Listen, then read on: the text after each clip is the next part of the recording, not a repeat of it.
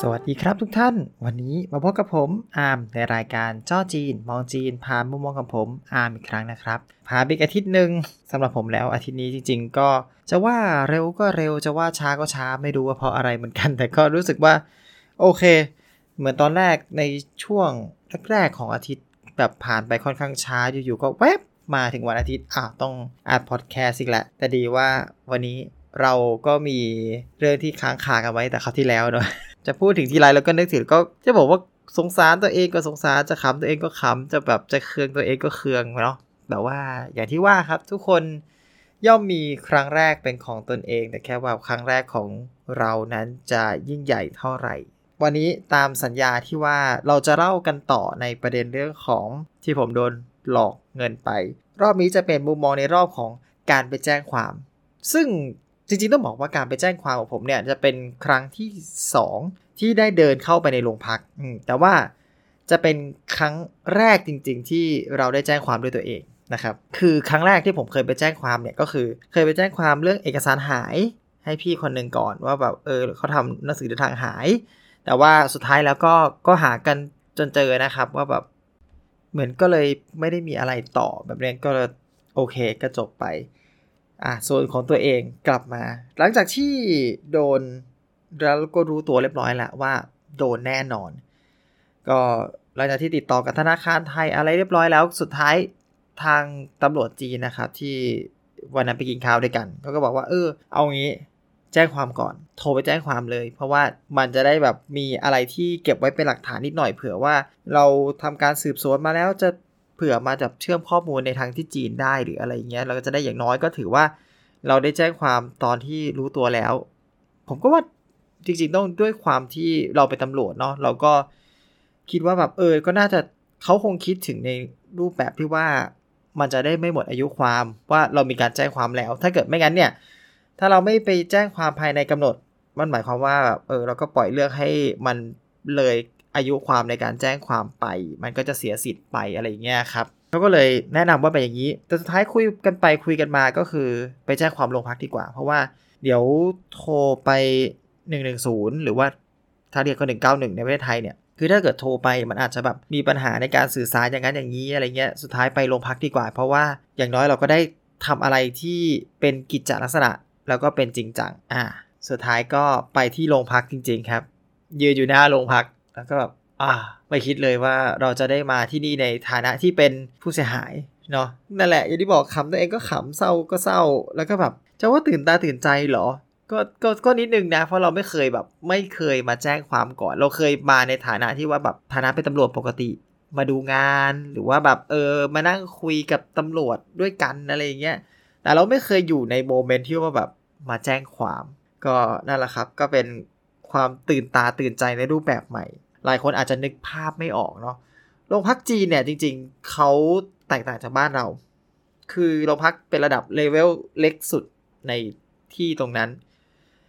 มันจะบอกว่าที่ทำการเหมือนบ้านเรา แต่ว่าอำนาจของเขาค่อนข้างเล็ก ของบ้านเราเนี่ยจริง ๆ เราต้องพูดว่า ถ้าเราจะพูดในเรื่องสำนักงานบริชาติลงมาปุ๊บเป็นในระดับเขาเรียกว่าระดับบชกองประชาการ ก็คือ ภาคหนึ่งถึงภาคเก้าแล้วก็กรุงเทพก็ถือเป็นกองบัญชาการหนึ่งจากกองบัญชาการก็ไล่ลงไป เป็นระดับกองบังคับการกองบังคับการก็คือจังหวัดต่างๆ แล้วก็สำหรับกรุงเทพก็จะแบ่งเป็น 9 กองบังคับการเนาะหนึ่งถึงเก้าจากกองบังคับการลงไปบ้านเราก็คือโรงพักเลยอ่าเราก็จะจบกันแค่นี้ แต่แต่สำหรับที่จีนเนี่ยถ้ามาในภาพใหญ่ใช่ไหมครับประเทศประเทศลงมาเป็นมณฑลมณฑลก็เหมือนภาคเรา จากมณฑลลงมาเป็นเมือง จากเมือง ลงไปเป็นอำเภอก่อน ของเราเนี่ยโรงพักมักจะดูในระดับอำเภออยู่แล้ว แต่ของจีนเนี่ยคือพื้นที่มันใหญ่เนาะระดับอำเภอเขาก็คือใหญ่ระดับอำเภอหรือเขตเนี่ยก็เลยจะดูแลใช้เป็นกองกำกับการในการดูแลในระดับนี้แทนแล้วสุดท้ายค่อยลงไปที่โรงพัก เพราะฉะนั้นโรงพักเนี่ยของเขาจะจะมีอำนาจที่ค่อนข้างน้อยค่อนข้างจำกัด เอาไว้จริงๆก็ไม่ถึงระดับอำเภอหนึ่งอย่างที่ว่าเพราะว่า อย่างบ้านเราอำเภอหนึ่งคือโรงพักหนึ่งแต่เขาไม่ไอในในกองกำกับการหนึ่งเนี่ยก็อาจจะมีสักแบบว่า4ี่ห้าโรงพักอยู่ภายใต้ หรืออาจจะจริงๆเขาอาจจะแบ่งย่อยหรือเพิ่มหรือลดได้ จริงๆก็แล้วแต่การจัดโครงสร้างของเขาอะนะครับ ไม่มีอะไรตายตัวและแน่นอน แต่ก็อย่างที่บอกว่าโรงพักเขาเป็นระดับเล็กสุด วันนี้ผมก็ไปที่โรงพักใช่ไหมก็สิ่งแรกที่เราได้เจอโรงพักของจีน หน้าตาก็ จะบอกไม่น่าพิสมัย ก็ก็พอๆกับบ้านเรา หน้าตาจะบอกว่าเฉมๆก็ไม่ใช่ หน้าตาดูเคร่งเครียดก็ประมาณหนึ่ง เอาว่ามองเข้าไปก็คือก็ก็ก็ไม่ได้อยากเดินเข้าเท่าไหร่หรอกนะ จริง ๆ ใช่ไหมคือผมเป็นตำรวจเราก็รู้อยู่ว่าแบบ เออ หลาย ๆ คนก็ไม่อยากเข้าโรงพักด้วยอะไรหลายๆอย่าง ก็เป็นตึกบล็อกสี่เหลี่ยมธรรมดาแหละเราก็เดินเข้าไป เข้าไป ของจีนเป็นโซนแรกเนี่ย ก็จะเหมือนกับที่ไทยก็จะเป็นโซนแจ้งความอ่าก็เป็นโซนแจ้งความอาจจะแบบมีที่สอบปากคำมานิดหน่อยอาจจะมีห้องเจรจา อยู่ฝั่งตรงข้าม ส่วนของจีนเนี่ย เราจะเข้าได้แค่นี้ คนทั่วไปจะเข้าได้แค่นี้ หลังจากโซนนี้ไป จะต้องใช้บัตรหรือว่าให้เจ้าหน้าที่เปิดให้ ของที่ผมไปเนี่ยก็คือเข้าไปข้างในเลย เพราะว่าแบบตำรวจนะนะ เราก็คุยกันเรียบร้อยแล้วว่าเราเออจะมาแจ้งความเรื่องอะไรยังไงเขาก็เลยเปิดให้เราเข้าไปข้างใน ก็เดินทะลุตรงที่แจ้งความตรงแจ้งความก็มีคนที่แจ้งความอยู่แล้วก็ไม่ได้ดักฟังเขาหรอกว่าอะไรเพราะเราก็ซีเรียสคือเรื่องเราอยู่ เดินขึ้นไปปุ๊บไปถึงเอ่อก็สิ่งแรกเลยที่ที่ด้วยความที่ว่าเราเป็นตำรวจเรารู้จักกันเขาก็เลยแนะนำให้แบบเออให้ลองพุ่มกลับให้อะไรแค่แบบเล่าเรื่องคร่าวๆก่อนว่ามันเกิดอะไรขึ้น จะได้ดูว่าเราต้องทํำยังไง อ่า อันนี้ก็จะเป็นนอกประเด็นที่คนอื่นเขาคงจะไม่ได้เจอ แต่ผมว่าถ้าคนอื่นเจอก็คงเจออย่างผมในลำดับต่อไปลำดับต่อไปก็คือ การรับแจ้งความ อ่า การสอบประคำผมก็ต้องแอบบอก process ว่าเขาน่าจะรัดของผมไป คือจริง ๆ อาจจะต้องแจ้งความก่อนที่หน้าที่ตรงข้างหน้าที่รับแจ้งความ แล้วถึงจะมาสอบประคำแต่ของผมเขาคงเห็นว่าแบบเออพอรีบด้วยดึกด้วยอะไรเงี้ยเพราะว่าวันถัดไปผมผมจะกลับบ้านแล้วจะกลับ ประเทศไทยแล้ว ก็เลยลากไปที่สอบประคำก่อน เพราะตอนแรกเขาเขาบอกว่า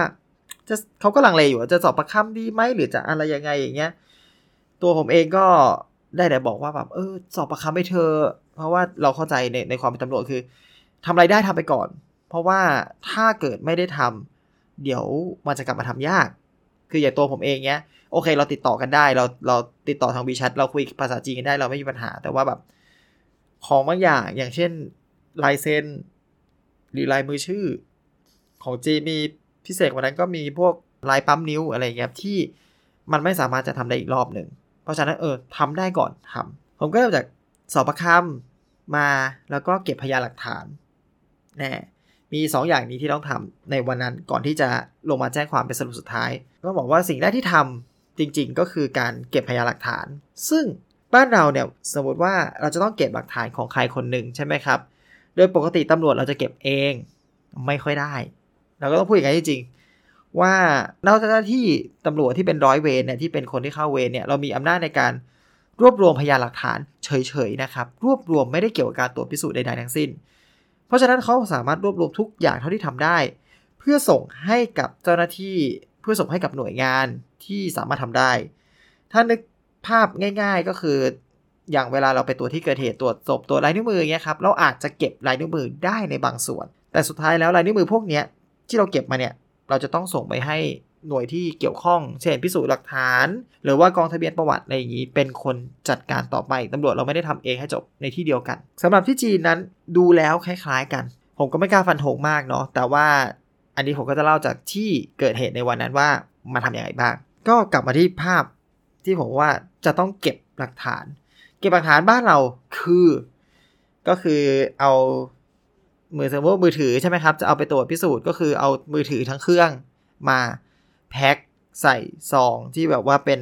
พยานหลักฐานอะไรเงี้ย แล้วก็ส่งไปให้กองพิสูจน์หลักฐานทำหนังสือส่งกองพิสูจน์หลักฐานตรวจต่อไปเพื่อแบบดูข้อมูลว่าร้อยเวรก็จะเขียนว่าแบบ ต้องการอะไรบ้างอันนี้สมมุติว่าเราต้องการภาพแบบนี้ ดูว่ามีการเข้า ประวัติการใช้แบบนี้อะไรตั้งแต่เมื่อไหร่ใช้ IP อะไรรายละเอียดอุปกรณ์อะไรบ้าง ก็จะตั้งคำถามไปประมาณนี้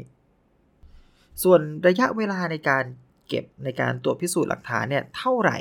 ตำรวจเราไม่สามารถควบคุมได้ อันนี้ก็ต้องบอกจริงคือ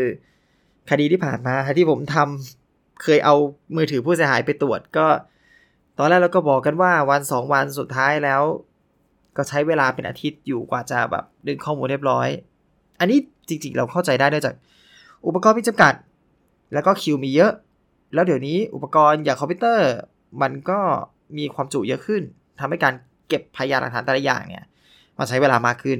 เราเข้าใจได้อะแต่ว่ากลับมาที่จีนว่าแบบเขาทำยังไงเขาก็เอามือถือผมไปใช่ไหมครับ ก็แบบเออเดี๋ยวต้องตัวพิสูจน์นะ ผมก็ทำใจละ ผมก็คำนวณเรียบร้อย โอเค ตัวเอง มีพื้นที่ที่ใช้ไปแล้วอยู่ประมาณ 100 กว่าจิก ก็น่าจะใช้เวลาจริง ๆ ถ้าเก็บข้อมูลหมดตั้งแต่หัวจรดเท้าเลยเนี่ย ก็น่าใช้เวลาอยู่ประมาณที่ 2 ชั่วโมงกว่าๆ3ชั่วโมงอะไรเงี้ยก็คิดว่าโอเค น่าจะพอไปได้ ก็โอเคเอาเลย รีบทำมันจะได้ไม่เสียเวลา ปรากฏว่าเขาก็ลากไปถึงปุ๊บในห้องน่าจะเป็นห้องสอบประคำจริง ๆ ตอนแรกอะหากเขาจะจัดการจะเปิดห้องห้องหนึ่งใช้ในการสอบประคำเรา แต่ปรากฏเปิดประตูไปปุ๊บ เจอกำลังสอบประคำผู้ต้องหาก็เลยปิดโอเคไปที่อื่นเถอะอดเลยอดได้ห้องรับรองเลยกำลังสอบประคำผู้ต้องหาอยู่อะก็ลากมาที่ห้อง ก็เหมือนกับห้องสอบประคำเบื้องต้นเหมือนกันแหละ ก็เขาก็ไปเดินไปหยิบอุปกรณ์มา ตอนแรกเนี่ย อันนี้ก็ต้องบอกอีกตอนแรกอะ่ะ ผมก็เคยอบรมเรื่องการใช้อุปกรณ์ของจีนมาเหมือนกันแน่ก็นะ มีการแลกเปลี่ยนบ่อย มีการแลกเปลี่ยนบ่อย เรารู้ว่าอุปกรณ์เขาเนี่ยมันจะเป็นกล่อง ใหญ่ชนิดว่ากล่องเครื่องมือเป็นคอมพิวเตอร์ที่อยู่ในกล่องอย่างนั้นเลย แล้วก็แบบเสียบมีอุปกรณ์สายอะไรให้เรียบร้อยเสียบได้ เปิดดูดข้อมูลทำทุกอย่างทำเขาเรียกว่าสารพัดสารเพอย่างที่การที่คุณจะต้องพิสูจน์หลักฐานอย่างหนึ่งมันจะทำได้นะฮะเรารู้อยู่แล้วเราก็เลยคิดว่า เขาจะต้องหยิบอุปกรณ์อะไรแบบนั้นออกมากำลังแบบเตรียมตัว ปรากฏว่าเขาเดินมาตึ๊บหยิบเปิดกระเป๋าปุ๊บหยิบอุปกรณ์มาเป็นแบบมือถือหนึ่งเครื่อง ที่หนาหน่อย เหมือนประมาณว่า ถ้าจะให้ดึกภาพก็จะเป็นมือถือที่เสียบกับแปะไอ้ power bank ไว้ข้างหลัง คือจริงๆมันไม่ใช่ power bank แล้ว แบตอาจจะอยู่นานจริงแต่ว่ามันมีหลายๆอย่างที่อยู่ในนั้น อะ ก็เอาว่าเป็นเหมือนมือถือหนึ่งเครื่องที่ดูใหญ่ๆหน่อย หยิบขึ้นมาแล้วก็แบบ เดี๋ยวก่อนนะ แต่ก่อนที่เคยอบรมเราไม่ใช่ เราไม่เคยเจออุปกรณ์นี้นี่ นี่แบบอุปกรณ์ใหม่ของเล่นใหม่มาอีกแล้วเหรอ อะโอเคโอเคโอเค ก็เป็นอุปกรณ์แค่มือถือนี่เลย แล้วเขาก็หยิบสาย USB มาเสียบหัวจุ๊บ แล้วก็เอาปลายมาเสียบกับมือไอ้มือถือเราของผมเป็น iPhone เสียบปุ๊บอะผมก็บอกว่าเอ้ยผมแก้รหัสอะไรเรียบร้อยนะ เพราะว่าเพื่อความง่ายในการเข้า เพราะเราเข้าใจว่าแบบเวลาเราจะตรวจพยานหลักฐานอะไรเงี้ย ถ้าแบบใช้รหัสผ่านยากเดี๋ยวเขาต้องจำเขาต้องมาเขียนต้องมาแปะอะไรแล้วแบบเออผมแก้รหัสผ่านเป็นรหัสง่ายแล้วเพราะมันต้องมีเพราะว่าผมใช้เรื่องของ Apple Pay ด้วยใช้การจ่ายเงินอะไรด้วยมันมันปิดไม่ได้ จริง ๆ ดีที่สุดมันคือการปิดรหัสผ่านไปเลย แต่ว่านั่นแหละ มันปิดไม่ได้ก็เลย ต้องแก้รหัสเป็นรหัสที่ง่ายลงนะครับ ก็บอกเขาไปโอเคแก้เรียบร้อยแล้วเขาก็โอเค ได้ก็กดรหัสเข้ามา ก็ทำการบันทึกข้อมูลในเครื่องตัวเองก็ อย่างที่บอกมันก็เป็นเหมือนมือถือเขาก็นะพิมพ์พิมพ์พิมพ์พิมพ์พิมพ์ใส่ข้อมูลทุกอย่างเพื่อเหตุเกิดอย่างนี้เป็นคดีแบบไหน เหตุมีอะไรบ้างการเด็ดกว่าก็คือเขาใส่เรื่องของของเป็นการโดนหลอกโดย ก๊งคอร์เซนเตอร์ใช่ไหมเขาก็ใส่ข้อมูล ใส่ใส่ใส่ใส่ใส่ใส่เสร็จปุ๊บอ่าก็กรอกจากบัญชีนี้ไปบัญชีนี้โอนอันนี้ไปนั้น เสร็จแล้วก็เริ่มดูดข้อมูลอ้าวแชทไหนบ้างที่เป็นแชทเราคุยกับผู้ต้องหา ก็เลือกเลือกเลือกเลือกเสร็จแล้วกดดูดฟึ๊บรวดเร็วเสร็จแล้วแล้วก็แบบอ้าวแคปรูป ตรงไหนนะที่เป็นเราเราโอนกันกับเขาสสลิปไหนรูปไหนอะไรอย่างนี้ เราก็เลือกเรียบร้อยอัปโหลดทุกอย่างให้ไปอยู่ใน เขาเรียกว่าเคสของเขาให้เรียบร้อยนั่นเสร็จเขาก็ทำเงี้ยสักพักหนึ่งเสร็จเรียบร้อยแล้วก็เอาถอดมือถือคืนแล้วก็แบบฮะดูข้อมูลเสร็จแล้วหรอก็อืมเสร็จแล้วก็แบบโห คือ คือต้องบอกว่ามันเร็วกว่าที่คิดไว้เยอะมากนะครับ แต่อันนี้เนี่ยอันนี้เราก็ต้องพูดกันในในกรณีที่ว่า เรายังไม่รู้ว่าถ้าเป็นโปรแกรมอื่นมันจะง่ายกว่านี้ไหมจริงๆผมคุยกับผู้ต้องหาคุยเราคุยกันใน WeChat ซึ่งมันโอนถ่ายข้อมูลง่าย อันนี้ก็ต้องโค้ดกันไว้ว่าแบบมันโอนถ่ายข้อมูลง่าย เออแต่ว่าถ้าเขาใช้แอปอื่น สมมติว่าเราใช้ไลน์คุยกันเงี้ยเขาจะดึงข้อมูลยังไง นี่เราไม่รู้เหมือนกันว่ามันยากมันง่ายมันยากยังไงนะแต่ก็เอาว่าของเขาง่ายแล้วกัน ก็ดูข้อมูลเสร็จปับ๊บอะก็โอเคเรียบร้อย คืนคืนได้นี่เทียบกับเราที่เราใช้เวลากันเป็นแบบวันๆนี้ มันช่างแตกต่างนี่คือแบบแป๊บเดียวเสร็จแล้วก็เลยก็เลยไปเป็นคำถามไปว่าเออแล้วข้อมูลพวกนี้ไปไหนเขาบอกว่าอ๋อเดี๋ยวเขาส่งไปส่วนกลางเนี่ยมีคนตรวจวิเคราะห์เองก็บอกโอ้โหอย่างเราเราส่งแต่อุปกรณ์ไป ส่วนเขาส่งแค่ข้อมูลกันแล้วก็แบบว้าว มันว้าวมากๆเลยเขาก็พูดกันจริง ๆ นี่คือนวัตกรรมที่เราไม่เคยเห็นมาก่อน นั่นแหละฮะ ต่อมาก็เริ่มสอบปากคำ อ่าแล้วก็ถึง concept ที่เราเคยทำกันเสมอ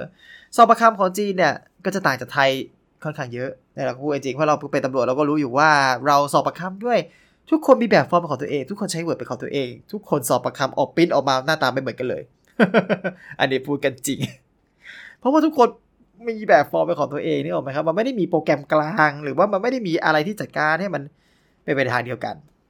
อืมนั่นแหละครับ ของจีนการสอบประคำเขาก็เป็นระบบคือเขาใช้โปรแกรมของเขาเลย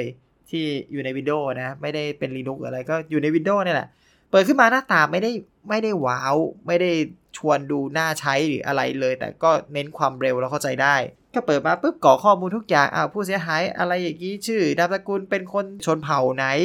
เกิดวันที่เท่าไรเลขบัตรเลขประจำตัวประชาชน หรือว่าเลขพาสปอร์ตอะไรของเราเลขอะไรที่อยู่ที่นั่นนี่เนี่ยกรอกละเอียดปรึ๊ดทุกอย่างเรียบร้อย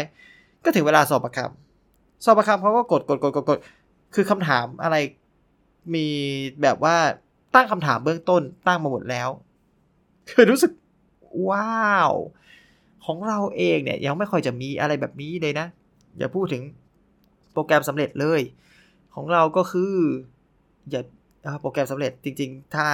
ใครที่เป็นตำรวจฟังของพอดแคสต์ตอนนี้ก็น่าจะคิดอยู่ว่ามันมีโปรแกรมนั้น ผมไม่นับโปรแกรมนั้นนะครับ เอาแบบในทางราชการจริงๆ ไม่นับโปรแกรมนั้น เออ นั่นแหละ ก็ก็คือพิมพ์กันง่าย ๆ จะบอกว่าเหมือน Word ก็ไม่ใช่ คือเขาก็พิมพ์เป็นบรรทัดต่อบรรทัด กด enter ปุ๊บ คือมันจะเป็นคำถามตอบถามตอบ เวลาเราสอบประคำนะครับ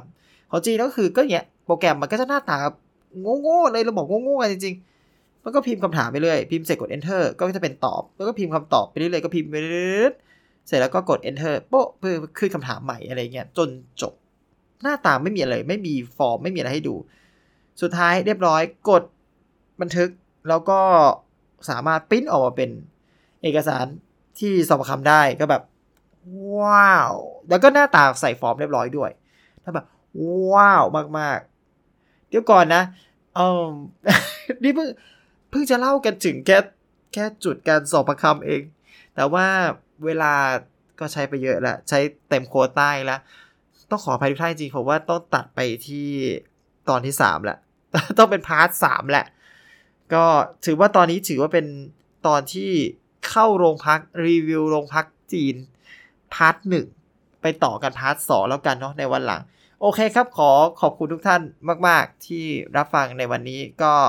พบกันใหม่สัปดาห์หน้านะครับ ผมอดใจอดใจนิดนึง โอเคครับ พบกันใหม่ครับ ขอบคุณมากนะครับ สวัสดีครับ